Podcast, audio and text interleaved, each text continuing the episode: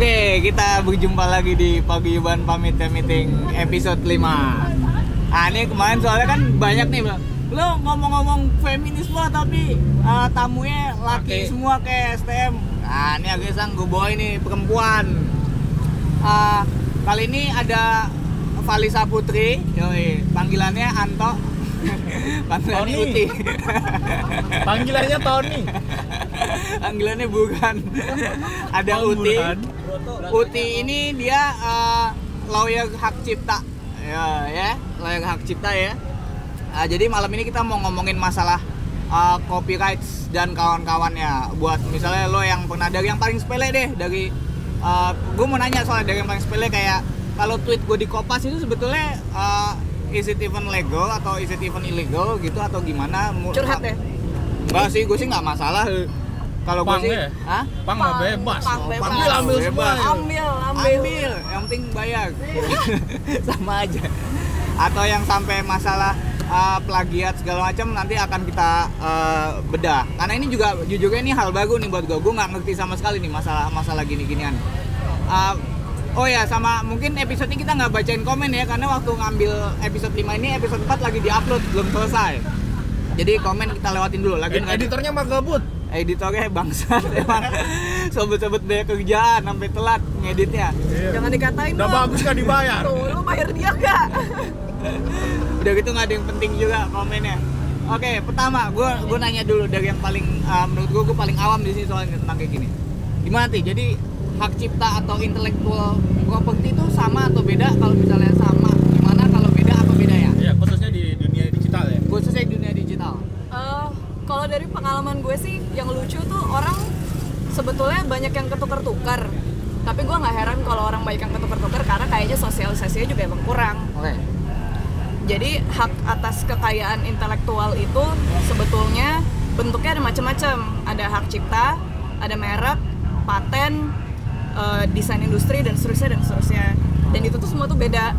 Oke. Okay. Okay, uh, jadi kalau hak cipta itu hubungannya lebih ke karya sesuatu yang lo ciptakan. Kalau merek itu lebih ke nama dagang okay. yang lo gunakan untuk berjualan untuk berdagang okay. uh, entah itu jasa atau barang.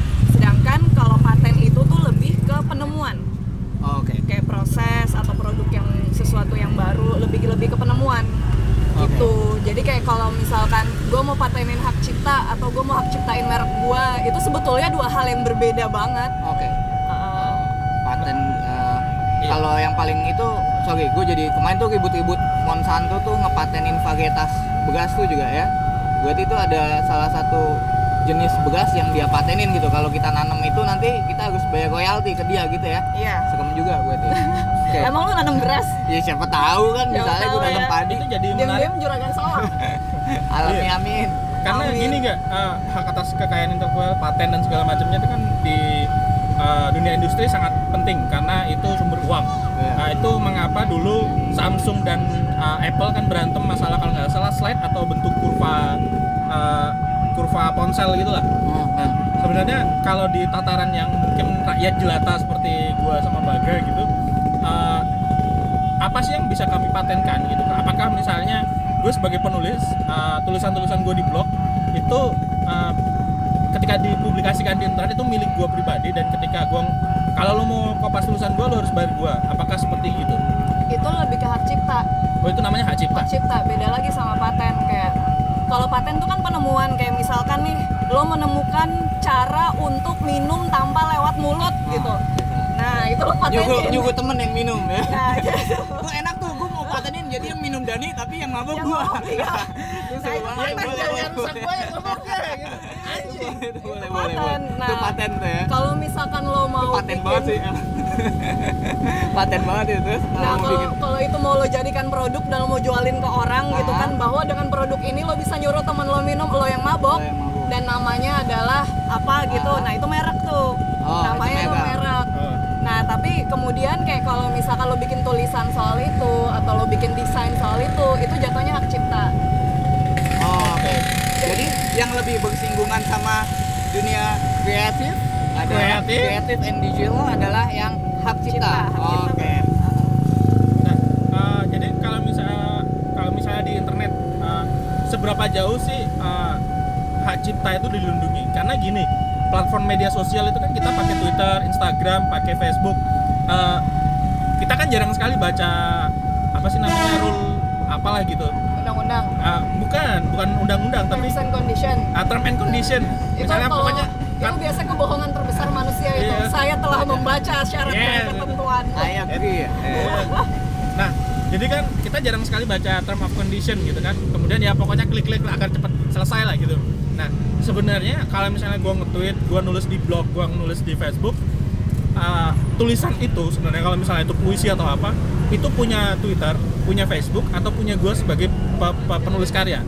Karena misalnya kan ketika dulu masih booming tweet-tweet dibukukan, uh, sebenarnya itu hak ciptanya milik si penulis tweet, atau karena platformnya adalah Twitter maka Twitter punya hak juga di situ. Jadi punya konten kreator atau punya si platformnya gitu ya. Yeah. Oke. Okay. Gimana? Mungkin gua ngejelasin dulu hak cipta itu yeah. sebetulnya apa. Nah. Yang menarik dari hak cipta adalah jadi kalau di undang-undang itu ada yang konsep uh, ada hak yang muncul secara deklaratif, ada hak yang muncul secara konstitutif.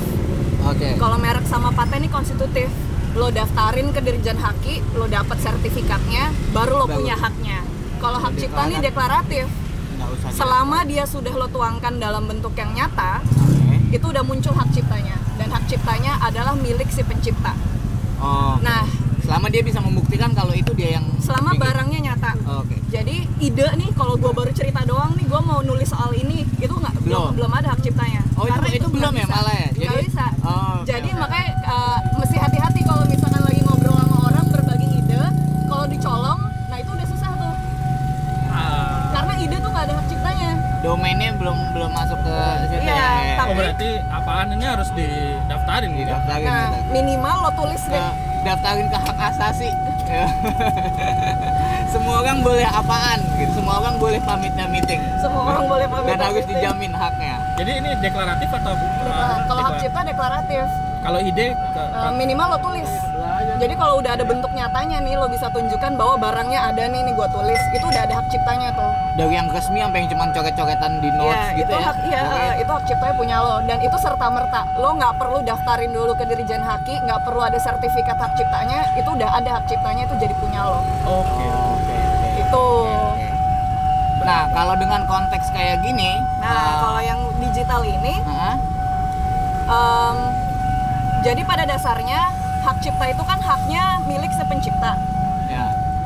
Hak itu baru akan berpindah ke orang lain kalau lo bikin perjanjian sama dia. Oke, hak ini gue serahkan ke lo. Oh. Kalau nggak ada, berarti haknya tetap di lo.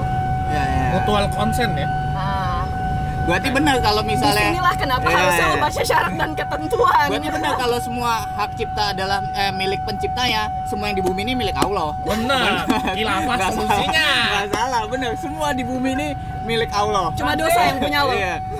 Itu lo uh, korek hilangnya lo masalah-masalahin padahal semua di bumi ini milik Allah ya. Lo kebangetan emang. Kafir.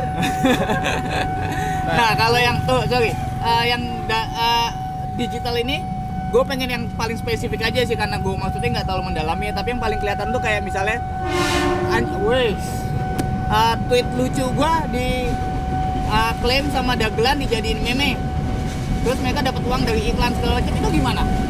Gue kebetulan baru pernah baca syarat dan ketentuan Twitter sama Instagram doang.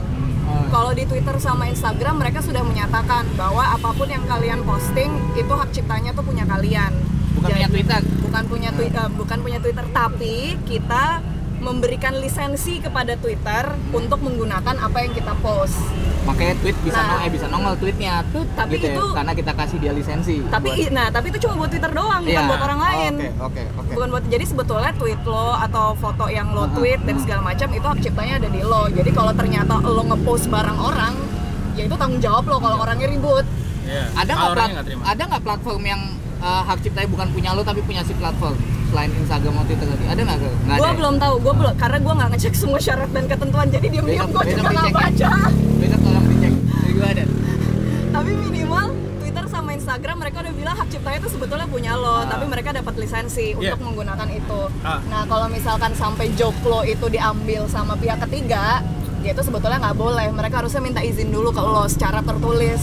Gue secara make tertulis ya, ya? Iya. Lo, gue ngambil tweet lo uh, untuk diposting di akun gue sebagai konten. Iya. Nah, masalahnya adalah kan uh, orang-orang yang mengambil tweet kita yang lucu-lucu tadi itu kan menggunakan itu untuk uh, narik follower. Nah, ketika follower banyak, mereka jualan slot iklan di akun entah di Twitter atau di Instagram mereka dan mengkapitalisasi tadi. Itu statusnya bagaimana sih? Kan misalnya gue bikin jokes, uh, gue pernah bikin jokes yang kemudian di viral itu kayak misalnya yang uh, apa ya, yang peradaban micin gitulah. Itu tweet gue udah ribuan kali di share dan uh, gue sih nggak ada masalah. Tapi kemudian ketika itu diambil oleh misalnya akun uh, lain untuk kemudian dikapitalisasi, wah ini lukunya akunnya lucu nih, terus si akun ini menjual iklan uh, dan dapat duit dari sana. Sedangkan gue sebagai pencipta konten tadi nggak dapat apa-apa sebenarnya. Bagaimana sih gitu? Gue bisa minta bagian ke dia atau protes gitu, setidaknya protes deh gitu. Nah ini uh, satu hal yang menarik lagi yang ternyata orang banyak nggak tahu. Hak cipta itu sebetulnya terdiri dari dua. Jadi hak cipta itu, di dalam hak cipta ada hak moral, ada hak ekonomi. Hmm. Hak moral nih hubungannya sama kredit. Oh. Bahwa kalau gue yang bikin, ya lo harus bilang bahwa ini gue yang bikin. Jangan masukin nama lo, apalagi nama orang lain yang itu kayak taman kreatif gitu ya, kalau uh, di Copyleft ya. Jadi hak moral ini uh, hubungannya itu sama plagiat. Kalau sampai orang ngaku ini dia yang bikin. Sedangkan hak ekonomi ini untuk eksploitasi secara komersial. Oh, hubungannya okay. sama pembajakan. Oh, Oke, okay. pembajakan. Iya. Karena ada hak ekonomi di situ. Karena ada hak ekonomi. Nah, jadi kalau misalkan ada orang menggunakan karya lo, oke okay lah, mungkin dia tidak melanggar hak moral. Dia nyebutin nih, ini yang bikin Armandani. Tapi sebetulnya dia mengkomersialisasikan itu, uangnya buat dia sendiri. Harusnya lo sebetulnya berhak untuk protes. Lo minta izin nggak ke gue? Lo harusnya bagi gue. Kalaupun lo mau mengikhlaskan bagian keuntungan lo, ya itu tetap harus disepakati. Gak bisa dia ngambil gitu aja. Nah, itu moralnya atau? Itu ekonomi. Secara ekonomi ya? Nah, secara ekonomi gitu. Kalau hak moral tuh udah menempel ke orangnya, gak bisa tuh dialihkan. Tapi kalau hak ekonomi bisa dialihkan. Kayak kodam lah, hak, hak moral tuh kayak kayak kayak kodam gitu, nempel mana-mana. Nah ini Dani bikin vlog ini melanggar hak moral banyak orang. Jadi kenapa emang? Oke, nih pesawat nih lewat. Panginnya kenceng banget. Yeah. Nah, uh, masalahnya begini, ad- misalnya uh, akun ini tidak hanya mengambil tweet gue, tapi banyak orang secara masif, uh, terstruktur dan sistematis. sistematis. Dan, uh, kemudian mereka mengkapitalisasi dan kapitalisasinya tidak murah. Misalnya sekali iklan short iklan di Instagram bisa sampai sepuluh sampai lima belas juta. Nah, kemudian uh, banyak orang yang dirugikan. Ini kan tweet saya tidak di, di tidak di Uh, kasih kredit, kemudian si akun tadi itu cuma minta, oh ya saya minta maaf, kemudian diturunin. Tapi kan dia udah dapat nilai materi nah. dari situ. Nah, itu sebenarnya bisa kita minta atau misalnya, uh, gue sih lebih ke misalnya uh, bagaimana membuat masyarakat publik jadi aware bahwa kita nggak bisa nih ngebiarin orang-orang ngambil konten terus mengklaim uh, itu milik mereka kemudian mengkapitalisasi itu tanpa ada tanggung jawab yeah. morally atau economically gitu. Um, kalau lo tanya bisa, lo bisa minta bagian apa enggak? Bisa. Cuman pertanyaannya adalah kalau lo udah minta orang yang nggak mau ngasih gimana? Ler. Nah, itu. Tapi gue, ya gue berpengalaman sih, kredit gue sering ditolak soalnya. yeah. Itu kan, itu, itu, itu. Kayak lo udah minta nih tapi dia nggak mau ngasih. Cara lo memaksa gimana? Kalau secara hukum cara lo memaksa ya lewat pengadilan. Lo gugat dia di pengadilan. Tapi siapa yang mau afford? Tapi kan kemudian di pengadilan lo harus membuktikan kan bahwa ini memang barang lo, ini lo yang bikin, lo punya hak atas itu. Nah, lo bisa nggak membuktikan itu? Di luar itu, ke pengadilan kan juga keluar ongkos. Iya. Lo bayar biaya perkara, lo bayar biaya pengacara. Mungkin ongkosnya malah lebih gede daripada keuntungan yang lagi lo minta ini. Tapi apakah kemudian bakal didiemin aja? Masalahnya begitu kan, ini uh, kolektif dalam artian tidak hanya satu dua orang yang dirugikan, banyak orang. Nah, dan kalau mau sih kalian class action aja rame-rame. Class action ya? Nah, nah, class action iya, itu gugat okay. rame-rame dia supaya dia ganti rugi gitu. Possible ya? Class action itu kan berarti bisa. ada ada satu atau lebih orang yang eh sorry nggak bisa satu deh, harus lebih ya. Class action tuh ada lebih dari satu orang yang dirugikan gitu kan, terus mengajukan mengajukan gugatan ke pengadilan gitu ya, bisa ya? Pertanyaannya mau nggak rame-rame? Ya, it takes time, it takes duit, iya, segala macam. Ada ongkosnya juga soalnya, kalau gue perhatiin sih ya, akhirnya banyak orang yang ikhlasin aja deh. Karena ya itu, nah, mungkin ya, dibandingin ya, sama ongkosnya tuh nggak sebanding. Paling ya sanksi sosial ya, kayak misalnya ya, lu dilulukan gitu yang kayak waktu dilulukan lu, lu, lu, gitu dasar kan. Lu, dasar lu, dasar mini gitu kan. Ya, kalau gue sih sebagai user gue aja lah yang tahu diri, report, report, report. Oh itu the least we can do ya? Iya, the least we can do. Uh, ini konten ini nyolong punya gue nih, report. Iya. Report, nah ini report. Ada studi kasus, gue pernah baca artikel. Studi kasus emang pernah kuliah? Ya enggak sih. Gue lulusan S M A anjing, iya gue lulusan S M A, iya nggak apa-apa. Jadi ketika lo beli lagu di iTunes, ini ada kasus. Jadi orang ini punya lagu di iTunes tuh ribuan, banyak banget, dia beli resmi, legal. Terus dia meninggal. Uh-huh. iTunes-nya di, diwarisin ke anaknya. Yeah. Nah itu ternyata nggak boleh loh. Jadi lo beli lagu di iTunes tuh nggak boleh lo warisin ke orang lain gitu. Nah itu pasti tercantum di terms and condition. Gua belum baca terms and condition. Tapi masih itu masuk akal. Tahu. Tapi kalau menurut Apple boleh gua, punya kayak gitu. Harusnya enggak sih. Harusnya menurut gua, at least untuk hukum Indonesia ya. Gua nggak tahu kalau hukum Amerika. Nah. Tapi kalau untuk hukum Indonesia itu harusnya bisa diwariskan. Oh, okay. Kecuali memang iTunes di terms and conditionnya itu mengatur lain. Itu kan berarti kayak inheritance tax. Apa pajak warisan, pajak atau apalah itu kan, karena coba deh nanti kita sama, karena gue penasaran juga waktu itu, itu seru banget kita baca coba. Jadi ketika lo beli lagu di iTunes terus lo meninggal atau iTunes itu lo jual atau lo apain ke orang lain, lagu-lagu yang di dalamnya itu nggak bisa ikut serta gitu, cuman bisa itu akunnya doang, lagunya itu semua di revoke lagi sama mereka, dibalikin lagi. Pelit amat ya, padahal kaya raya atau biasanya kan makin kaya makin pelit. Ah, iya. Kan? Enggak sih, gue bayar biasa aja. Oh, iya. Eee, Eee, yang bayar ya? Yang bayar. Gue bayar mulu nyet, bangsat. Nah kalau misalnya itu yang uh, yang colongan. Nah kalau misalnya bootleg stuff, yang bootleg bootleg gitu. Kayak misalnya kemarin kan apaan bikin t-shirt uh, ah. yang gambarnya uh, Sage. Apa Stormtrooper oh, lagi minum intis gitu ya, kan? Itu gimana? Atau uh, fansite fansite atau apa sih nyebutnya itu fan ya ya apa sih fan fan art fan art iya ya fan art gitu. Misalnya gue penggemar berat uh, apa ya Gundam, terus gue bikin gambar Gundam, terus Gundam Gulana ya iya Gundam Gulana perlu banget sih. Terus gue jual lagi, itu kan sebenarnya uh, karya orang, tapi kar- uh, karena gue pinter gambar gue bikin lagi terus gue jual itu. Uh, statusnya gimana sih gitu, apakah itu nyolong hak cipta atau enggak sih? Ini kan cuma mereka ulang, gue gambar lagi terus kemudian gue mengkapitalisasi dari uh, the whole franchise kayak gitu. Legally itu nggak boleh. Ah, nggak? Legally nggak boleh. Legally. Tapi kan kita anak-anak ilegal nih. Lo aja nggak? Eh. eh ini direkam lo kan? Oh, iya. Pakai barang bukti kan? Jadi katanya sudah dipantau sama kantornya Disney di Indonesia karena kita bikin kaos Star Wars itu. Ya udah nggak apa-apa, nanti Disney minta berapa nanti kita sesuaikan secara kekeluargaan gitu kan. Ini lo kita dapetnya segini. Oh ya udah kita minta segini. Ya udah habis duitnya gitu. Kalau udah habis duitnya mau gimana? Nggak bisa.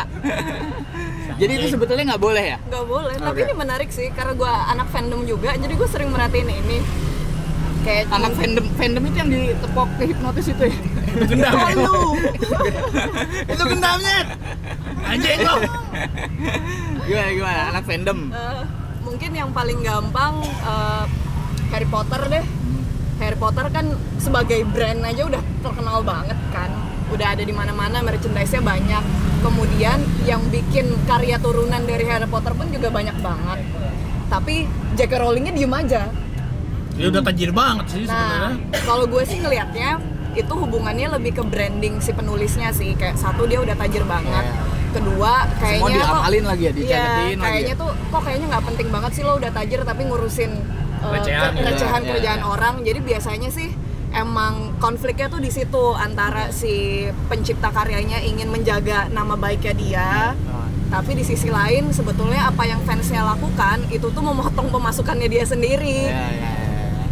Tapi itu itu menarik sih, itu dikotomi yang menarik, gue sering perhatiin itu karena apalagi kalau di convention kan kayak temen-temen gue sendiri juga banyak gitu yang bikin dojin-dojin atau bikin postcard, stiker dari anime-anime dan segala macam. Kalau di lo senyum-senyum kayaknya lo juga nih sebetulnya. Nggak, gue jadi gue masalah Disney Disney tadi gue jadi inget kalau di doku ada dokumenter tentang copyright copyleft ini Remix Manifesto ya. Itu ada kasus. Jadi orang beli uh, buku cara menggambar Mickey Mouse di Disneyland. Dia beli tuh kan di Disney suka ada souvenir itu buat anak kecil cara menggambar Mickey Mouse bulat bulat. Dia beli tuh dia beli. Terus dia uh, bikin komik Mickey Mouse. Mickey Mouse jadi pengedar ganja ya gitu. Mickey Mouse jadi edep obat gitu-gitu. Dijual sama dia laku, digugat sama Disney. Tapi di pengadilan dia bilang, "Lu gimana mau gugat gua? Orang gua gambar Mickey Mouse gua beli dari toko souvenir lo caranya gitu." Akhirnya dia menang di pengadilan. Jadi menurut dia, gua lo enggak bisa gugat gua gitu. Justru gua belajar gambar Mickey Mouse ini dari lo sendiri. Karena dari lo yeah. sendiri. Itu, gitu. Ya di situ sih. Tadi Disney kalau gugat apaan kita gituin aja. Lu gimana mau gugat gua gitu. Emang Disney pernah ngajarin gambar slogan masuk ke kepala dari film. Gitu. Udahlah Disney ngurusin yang gede-gede aja lah, kita mah kecean, enggak usah diurusin. Mendingan ituin anak-anak yatim apa gimana kayak segala macem. Ini kemarin pada ngikutin yang kasus fan filmnya Star Trek enggak? Uh, ya gua tahu. Film film apa? Science fiksi kelas dua itu ya gua ngikutin sih. Sebagai fans Star Wars kan Star Trek kan lanjut gua gak ngomong gitu ya Trekkie kayak mau climbing aja Trekkie Trekkie Trekkie apaan gimana tembak stun kata mati apaan penistaan fandom nih ini nih gitu kan may the force be with you yeah. Live long and prosper ya. Itu tapi dia filsafatnya lebih bagus tuh sebetulnya Trek Star Trek tuh cuman cuman culun aja udah iya. Nggak ada tembak-tembakannya Stormtrooper itu nggak ada lanjut deng deng deng deng deng deng deng terus gimana tadi itu iya jadi ini besok ini kayaknya bakal diserang sama fan filmnya Star Trek topiknya belok oh jadi Star Trek kan fansnya kan suka bikin film yang terinspirasi dari Star Trek kan. Nah, iya, itu dan masalahnya bikin filmnya bagus-bagus banget. Filmnya tuh produksinya tuh serius gitu loh. Bukan bikin film pakai handycam di kamar gitu. Enggak, filmnya tuh bikinnya bener-bener serius. Namanya fans Star Trek terinspirasi dari Star Trek lah sama dari dendam nih pelet. Tapi juga fans Star Trek. Ya, ya kali aja kan mereka sukanya nonton Ateng Isak gitu. Kaca Benggala gitu. Tapi pakai pistol gitu. Terus gitu. Eh ini naga sumber. Serius, naga sumber loh. Acara loh. Acara. Terus, Terus karena filmnya bagus banget dan menghasilkan uang, jadi sama studionya Star Trek digugat. Oh. Lo nggak boleh kayak gitu karena ini punya gua. Oh, cuman kayak bikin rewind ya, film bikin rewind. Cuman kemudian fansnya Star Trek juga uh, ya protes dong. Ya kita jadi bikin film sendiri karena lo sendiri jarang bikin film. Iya, ember. Wah. Kalau lu lebih sering bikin film, kan kita nonton film lo, bukan bikin film sendiri. Yeah, yeah, yeah. Akhirnya Star Trek bikin jalan tengah, dia bikin guideline. Oke, okay, fans boleh bikin film, tapi produksinya cuma boleh di bawah lima puluh ribu dolar. Terus kayak lo cuma boleh pakai official merchandise, oh. yang kayak gitu-gitu. Kalau lo keluar dari guideline ini, berarti lo udah ngelanggar dan lo bakalan gue gugat. Jadi mereka ada ada guideline-nya. Ya. Menurut gue itu negosiasi. Kayak itu tetap kontroversial sih di antara fansnya. Tapi menurut gue itu jalan tengah yang baik. At least mereka tuh nggak serta merta melarang fansnya untuk bikin sesuatu. Mereka masih membiarkan, tapi dibatasin. Oke. Okay. Itu menarik. Kalau gue gak ada penasaran sih. Maksudnya gue baru dengar nih ada kata-kata ada profesi. Soalnya kalau zaman gue dulu profesi itu kalau nggak guru, dokter, P N S, abri, pilot, insinyur, insinyur ya kan. Ini sekarang ada gede mau jadi apa? Vlogger nggak ada ya? Nggak ada yang mau gede mau jadi pilot ya? Kalau gue dulu gede mau jadi kayak apa? Ya jadi kayak gini udah gitu. Sekarang nyesel. Udah menggapai cita-cita udah nih ya? Ini ada profesi uh, pengacara hak cipta nih gue gak ada bingung nih. Kalau teman kita si uh, Mugi itu cyber law. Itu itu uh, agak Maggie, beda ya? Maggie Marianto atau Mugianto? Iya, Mugi ya, Mugi. Eh Maggie, sorry sorry Maggie. Maggie itu Maggie. Kan dia cyber law. Kalau lu pengacara hak cipta tuh gimana sih? S satu-nya hukum dulu. Uh-huh. Iyalah ya. S dua-nya I T. Enggak. Enggak juga sih. Malah S dua-nya perikanan ya. S dua-nya apa? S dua-nya cyber law ada, uh-huh. I P R ada. I P R itu, itu intellectual, intellectual property rights. Kalau kalau kalau di sini sih lo uh, S satu udah dapat kan gelar sarjana hukum, itu sebetulnya udah cukup buat jadi pengacara. Oh. Tapi kalau lo mau beracara di pengadilan lo mesti punya kartu advokat. Oh. Tapi di sini tuh S satu aja tuh udah cukup. Kalau di luar negeri kan kayak di Amerika kan lo mesti S dua. Oh. Jadi S satu terserah belajar apa, nanti S dua baru lo ngambil hukum. Oh. aja ini kan, baru lo bisa jadi pengacara. Kalau di sini S satu aja cukup. Kalau S dua itu nanti bisa lebih khusus lagi, lo pengen spesialis di hukum apa nih, lo tinggal pilih aja jurusannya. Kalau gue, gue nggak kuliah sih emang, tapi gue dulu waktu nyetrit gue punya sukat gila cuy. Kemana-mana bawa sukat gila ya kan, makan di warteg tunjukin gratis, naik angkot tunjukin sukat gila gratis ya kan, daripada nanti makan-makan tanah atau minum kopi campur autan ya di pinggir jalan lampu nggak, merah nggak butuh ijazah, yang penting ke polsek aja bikin sukat gila. Enak deh pokoknya. Bisa gitu bikin yeah, surat gila. Tapi harus ada rujuk ke R S J. Tapi ketika lo pegang itu beneran kayak oh yaudah gila ini ngapain juga segala deh, mau, mau gila aja pakai surat ya. Iya mau Ribut naik juga. Angkot naik lo jendela juga dia maklum. Enggak, tapi gini untuk misalnya untuk uh, fandom uh, gue kan baru belajar kayak gitu karena menyukai Blackpink, K-pop gitu kan. Uh, beberapa fans kan bikin akun-akun uh, fandom kayak gitu dan kemudian mereka bikin uh, kayak misalnya di Twitter uh, kumpulan foto-foto dan kemudian mengkapitalisasi dari situ. Mungkin gue nggak tahu sih cara cari duitnya gimana, mungkin jualan foto atau ngiklan atau jualan merchandise. Jualan merch itu sebenarnya. Jadi foto-fotonya dikumpulin jadi photobook, itu yang dijual jadi stiker. Itu jadi poster. Legal. Atau misalnya kayak scrapbook gitu, versi digital. Sebetulnya gitu. Enggak. Jadi mereka harusnya minta izin ke yang mukanya ada di situ dan ke labelnya mereka sendiri. Cuman gitu. Kan ya balik lagi ke branding kan. Apakah labelnya ingin merusak reputasi mereka dengan gangguin fans mereka sendiri? Biasanya uh. kan nggak berani.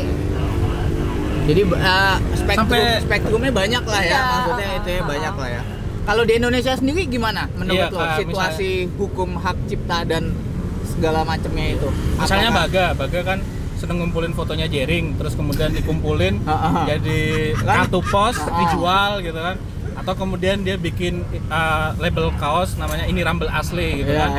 Saking foto Jering tuh ada yang gue tempel di plafon, jadi kalau gue bangun pertama yang gue lihat, yoi dia. Semangat ya langsung bangun. Kedua baru lika. Jadi Jering dulu. Nah iya, kalau untuk konteks di Indonesia itu bagaimana? Dipukul miskin loh, dia loh. Gimana? Kalau di undang-undang hak cipta kita, di situ ada hak cipta atas potret. Oh. Jadi lo cuma boleh mengkomersialisasikan potret kalau lo udah minta izin ke orang yang mukanya ada di situ. Oh, Oke. Okay. Tapi kalau potret itu lo ambil di suatu acara publik, misalkan di konser terbuka gitu, dan memang di situ um, um, panitianya mempersilakan lo ngambil foto, itu nggak apa-apa, bebas. Oh, yang nggak boleh itu yang di privat ya? Iya, kalau konser tertutup atau memang konsernya udah bilang nggak boleh ngambil foto ya, itu sebetulnya nggak boleh. boleh. Tapi kalau misalkan acara terbuka, itu boleh, silakan. Oke okay, oke. Okay. Nah, kalau misalnya apa sih? Habis. Oh, tiga puluh menit. Apa ya. duit duit duit duit? Bayar dong. Kuotanya banyak. Ini hak ciptanya dia nih. Ya untuk di konteks Indonesia bagaimana misalnya? Apakah ada undang-undang di Indonesia yang melindungi hak cipta uh, seperti di luar negeri gitu? Uh, kita punya undang-undang nomor dua puluh delapan tahun dua ribu empat belas. Masalah seperti di luar negeri atau tidak, gue nggak tahu karena gue mesti ngecek peraturan luar negeri. Tapi kurang lebih konsepnya serupa. Paling tinggal urusan administrasinya aja gimana. Oke. Okay. Gitu. Uh, nah, gini, uh, gue punya teman desainer gitu kan. Uh, salah satu desainnya dipakai di dalam sebuah video klip. Gary pasti ya? Hah? Kan teman desainer lu Gary doang. G X X kan? Eh, iya, Gary. Sebut saja namanya dia Gary gitu. G X X kan? Bukan nama sebenarnya. Bukan nama sebenarnya. Terus salah satu desainnya dia itu dipakai oleh salah satu band punk di Indonesia tapi bukan marginal. Dan ada di Bali gitu lah. Gua enggak sebut nama ya, tapi dan itu enggak pakai izin. Nah, maksudnya desain itu dipakai di video klipnya dia, enggak pakai izin gitu kan. Uh, apakah itu bentuk copyright gitu kan, mentang-mentang gua nih anak punk nih gitu, gua uh, anti hak cipta gitu, mau ada di internet nih bagus gua ambil aja gitu. Masalahnya gini Dan, gua tuh benci semua yang nggak pasti, jadi gua mau tahu dulu nih ceritanya sebetulnya. Nah, karena itu gini, kan? Desainnya emang ada uh, copyleft-nya, ada ada ketentuannya, ada disclaimer-nya apa enggak? Nah, ya kan gini, semua orang ingin jadi punk rockstar kan, uh, apa banyak di di mall juga ada lambang anarki gitu. Nah, jadi temen gua itu yang desainer, sebut saja kita Gary gitu. G X X, samakan dong. G X X, G X X gitu. G X X. Desainnya itu dipakai tanpa izin untuk kemudian uh, promosi video klip itu kan kepentingan komersil kan, untuk promo gitu kan. Uh, terus kemudian disiarkan. Nah, sebenarnya uh, posisi dia sebagai kreator uh, karya terus sama orang yang ngambil itu harusnya bagaimana gitu kan, kalau izin dulu. Nah masalahnya udah kadung tersebar gitu, gimana dong? Sebetulnya nggak boleh, nggak boleh ya? Jadi memang harus minta izin ke kreatornya dulu ya. Dan itu tuh harus secara tertulis. Nah, um, jadi saran lo adalah mendingan bisu atau dituntut aja atau baikan atau temenan mabok yeah. bareng atau gimana? Atau kita datang ke orangnya terus bilang game over ya. Kalau kami dari pengacara sih kami sebetulnya selalu mengusahakan supaya para pihak tuh damai dulu. Oh. Jadi orang yang mikir pengacara tuh demen ngeliat orang berantem tuh sebetulnya nggak bener. Eh, kami wih. selalu ingin supaya berdamai aja dulu. Eh. Kalau emang nggak ketemu jalan tengahnya, baru yang ya, ini bener nih yang harus ya. ke pengadilan. Ya. Ya. Wow, ku benci semua yang tak pasti. Wow, wow. Nama Agman dipanggil Dani. Ah, ini pas banget nih. Jadi saran lu sebagai pengacara baiknya jalanin aja dulu gitu. Perkara cocok apa enggak itu nanti. Jadi omongin dulu baik-baik, jangan langsung minta putus. Tapi bener nggak kalau bosan kalau bosan ngomong, kalau capek ngomong, jangan tiba-tiba bilang jadi nama yang lain. Aduh, gua jadi sedih. Anjing lu. Tapi bener nggak sih pengacara tuh bayarannya per jam? Lo gimana? Per kasus, per jam atau gimana? Ada yang per jam, ada yang per kasus. Itu lo kan deal dealan aja. Oh, iya. Ya, yang oh. punya masalah dengan hak cipta atau segala macem. Gua anaknya bisa kok deal dealan, nah, tenang bisa, aja bisa, santai. Bisa hubungin email di sini gitu. Kagak tahu sih ada emailnya apa kagak nanti. Kalau editornya mau. Ini editornya udah gak dengar. Ya kalau misalnya gua adalah orang awam yang ingin butuh konsultasi hukum. Nah, nah, gue bisa ngubungin lu atau misalnya ada platform yang bisa menjembatani anjing ini anak banget tahu bulatnya. No. Untuk membantu orang awam uh, untuk memahami setidaknya pengantar aja deh untuk uh, kasus legal formal di Indonesia, maaf. Muncrat-muncrat. Ya gitu deh. Gimana? Nah. Uh, bisa mau nanya mau nanya kan kantor gue namanya Klikonsul. Klikonsul. Klikonsul di sini. Untuk uh, di sini. Industri kreatif dan hiburan. Um, kita ada blog, ada website, ada Twitter, ada email. Lo mau lewat nanya lewat manapun bisa. Nanti itu kalau nanya gratis. Buat kantor gua gratis. Buat kalo, kantor lain belum tentu. Kalau nanya gratis, kalau ngajak jalan bayar. Jangan pengacara oh. gitu. Berapa pak? Tiga pertanyaan segini dolar gitu. Oh ya udah, dua pertanyaan lagi ya gitu. Nah, semua bener gitu. Pengacara gitu. Sisa dua pertanyaan ya gitu. Enggak ya, tapi enggak ya. Oke, okay, bisa bisa. Ini kalau nanya doang nggak pernah minta apa-apa, paling yeah. ditraktir doang. Ini kasihannya orang nanya alamat di jalan bayang. Eh, gua cuma ditraktir seperempat gelas. Ada, apalagi ini udah udah berapa? dua jam setengah ya, kayak wayang kulit nanti lama-lama. Jadi udah berapa nih? Ya. Ah enggak, nah, nah itu balik lagi ke hak cipta dan gini. Sebenarnya yang menarik adalah bagaimana di Indonesia ada banyak bands atau band. Salah satunya Efek Rumah Kaca. Dia selain jualan efek rumah tangga ya lebih serem anjing. Uh, Frau, Frau di Jogja dan Efek Rumah Kaca di Jakarta itu kan mereka ngerilis albumnya secara gratis bisa diunduh uh, pakai format Creative, Creative Commons sebenarnya. Uh, dan mereka itu nggak dalam artian nggak cari duit dari jualan album, mereka cari duitnya dari undang konser dan segala macam. Tapi kalaupun mereka jualan C D tetap laku. Nah sebenarnya uh, yang bikin gue bertanya adalah apa sih sebenarnya Creative Commons dan kenapa Uh, wacana ini uh, selama mungkin lima tahun sepuluh tahun terakhir ini didorong untuk kemudian jadi wacana alternatif, jadi wacana alternatif, alternatif uh, ya? Copyleft, jadi lawannya hmm, copyright gitu kan. Uh, uh, di Indonesia itu gimana posisi uh, Creative Commons, copyright dan sejenisnya ya. Gitu. Gue sih ngeliatnya sederhana ya, jadi memang hak cipta itu untuk dilisensikan ke orang kan harus tertulis, harus pakai kontrak dan itu kan makan waktu, makan ongkos, belum si nulis dan segala macam, mungkin sewa pengacara, ribet. Nah buat gua si Creative Commons ini inovatif karena uh, metode dia ini sebetulnya nge-bypass kontrak oh. lewat simbol-simbolnya dia itu yeah. Jadi kalau misalnya, jadi kayak, kayak jadi kayak kalau misalkan lo bikin karya dan lo memperbolehkan orang untuk menggunakan karya lo se, sejauh batas-batas tertentu. Sebetulnya itu ada kontrak juga ya. Enggak usah pakai ada, kontrak. Ada, lo tinggal pake, ada guideline tadi. Iya, lo tinggal pakai si simbol itu aja. Nih lo boleh nih pakai karya gue tapi cuma sebatas ini ini ini ya. Jadi lo enggak usah ribet-ribet. Tapi kalau dari kontrak. sisi uh, maksudnya kalau dari sisi gue gue bukan content creator sih, maksudnya gue melihat gue sih itu bagus karena kan kalau di Star Wars tadi balik cuman Sith yang meyakini hal-hal absolut ya kan, yeah. ya kan, itu kan ada kita nar- sebagai Jedi enggak ya? ya Jedi, Jedi, Jedi Dores, Jedi Z, Jedi Z.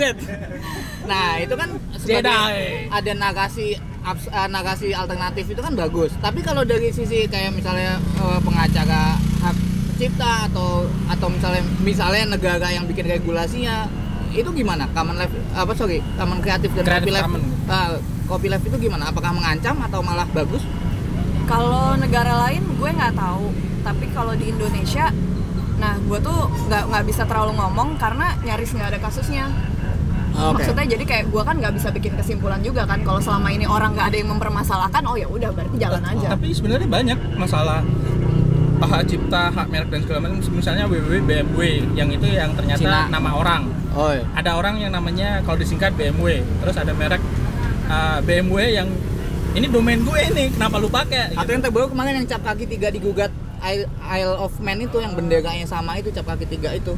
Uh, iya, menang itu kan akhirnya Isle of Man ya. Merek harus ganti logo. Apa sih? Uh, Calvin Klein apa apa? Bukan sih. Nama gitu yang yang kemudian digugat. Samsung tuh juga mirip Samsung.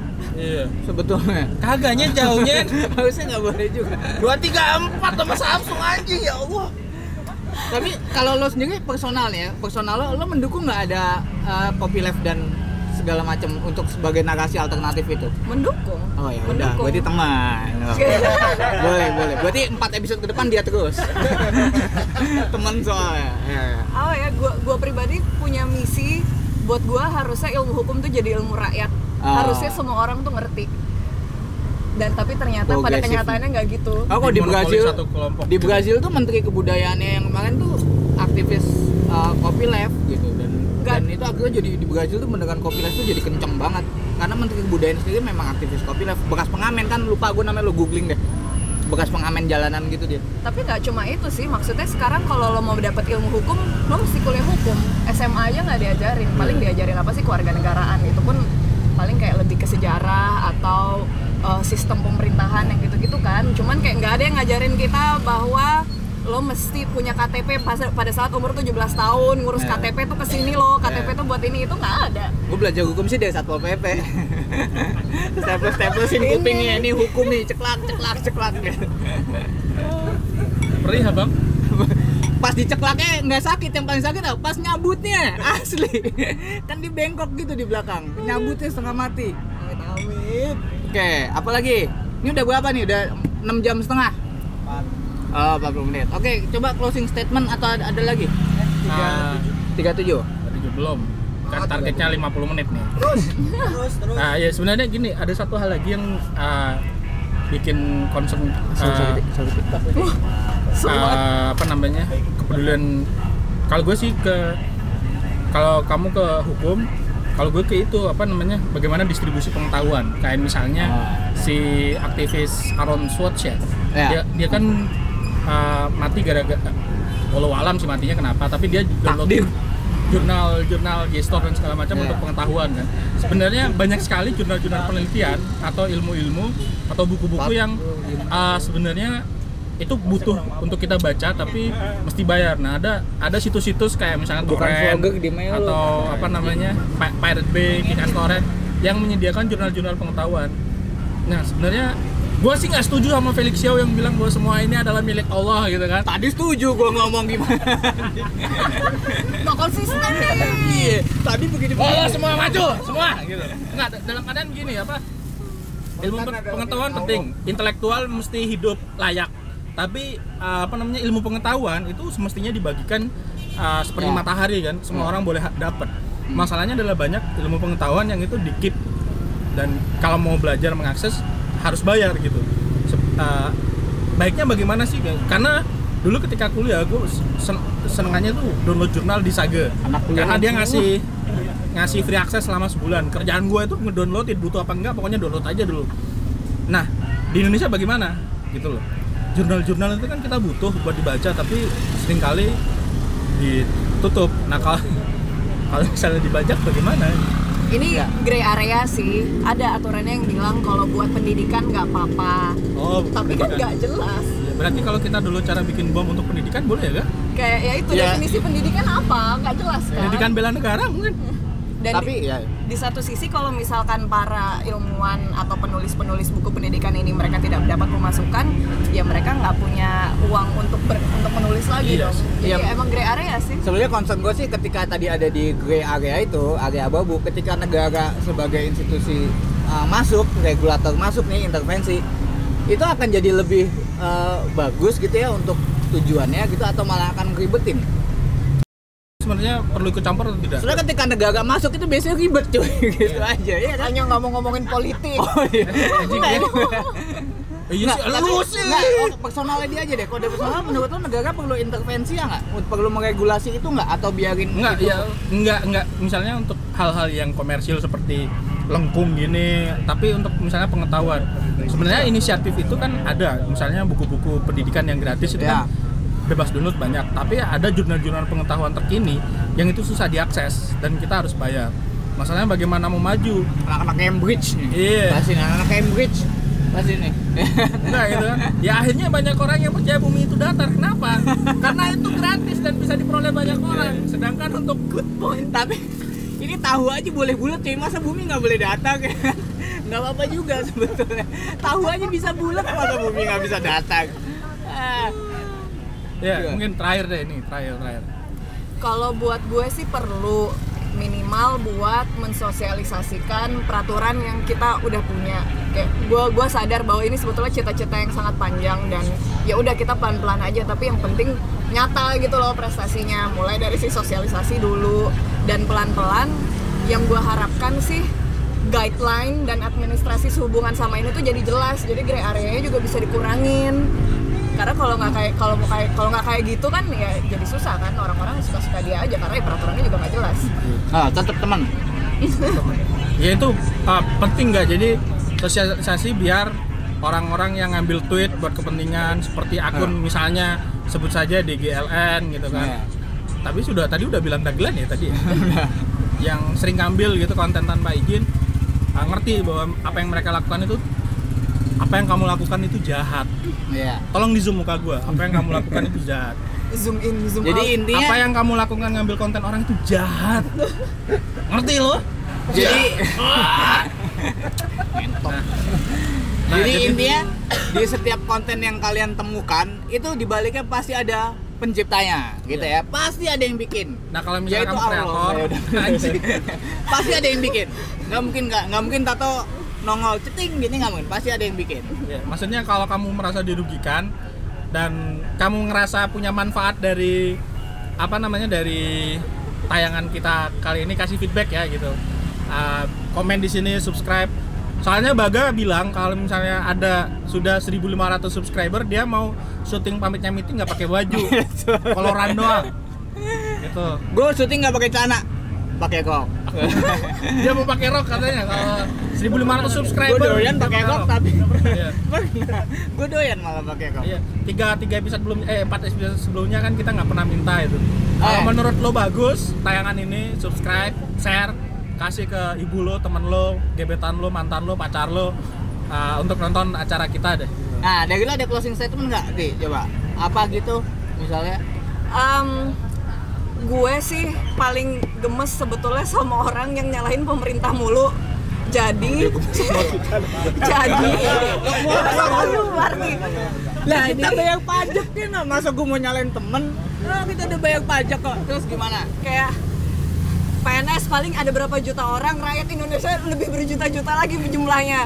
Jadi ya Um, kalau mau ya kita kita juga yang bantu pemerintah untuk urusan hak cipta gini-gini, daripada nyalain pemerintah mulu, kita juga lah nah, yang mulai. Berarti ada ada episode kita, lima A B C kita juga yang mulai sadar ini. Gitu. Kalau misalkan Arman Dhani ngebajak, report. Jangan nunggu pemerintah yang nyetop dia gitu. Oke. Dengerin enggak? Iya, iya. Udah, oke. Closing statement dari gua ya. Tanah sama negara duluan tanah, ayo, ayo. Bukan perbatasan yang lewatin, eh bukan kita yang lewatin perbatasan, tapi perbatasan yang lewatin kita. Dan yang paling penting, apapun minumnya, pamitnya, pamitnya, pamitnya, pamitnya. Agak D K I satu.